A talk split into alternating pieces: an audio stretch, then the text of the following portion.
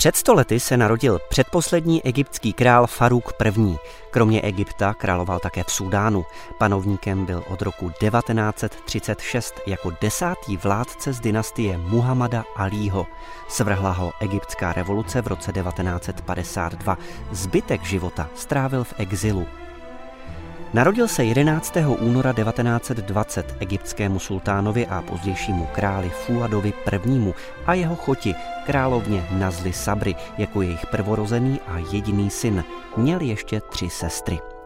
Králem se stal v pouhých 16 letech v roce 1936. Nebyl ještě dospělý a tak za něj přes rok vládli regenti. Lidé do něj vkládali naděje, věřili v modernizaci země, Faruk měl jako první monarcha v dějinách Egypta rozhlasový projev.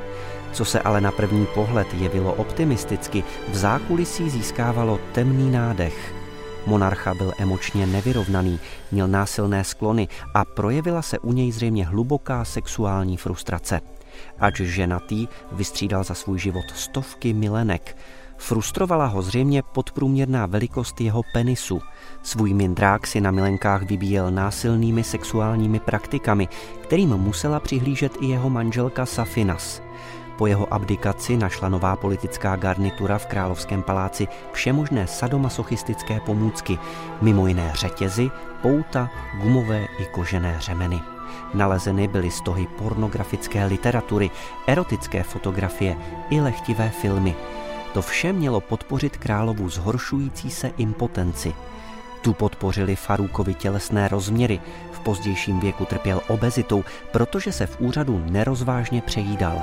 Faruk trpěl ještě jednou vážnou poruchou kleptománií.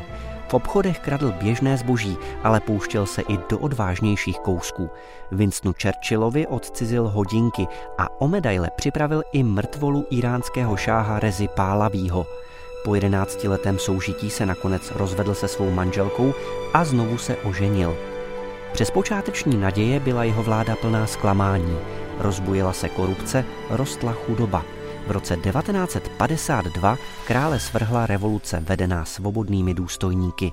Faruk se vzdal trůnu ve prospěch svého syna Fuada II., kterému však byl pouhý rok.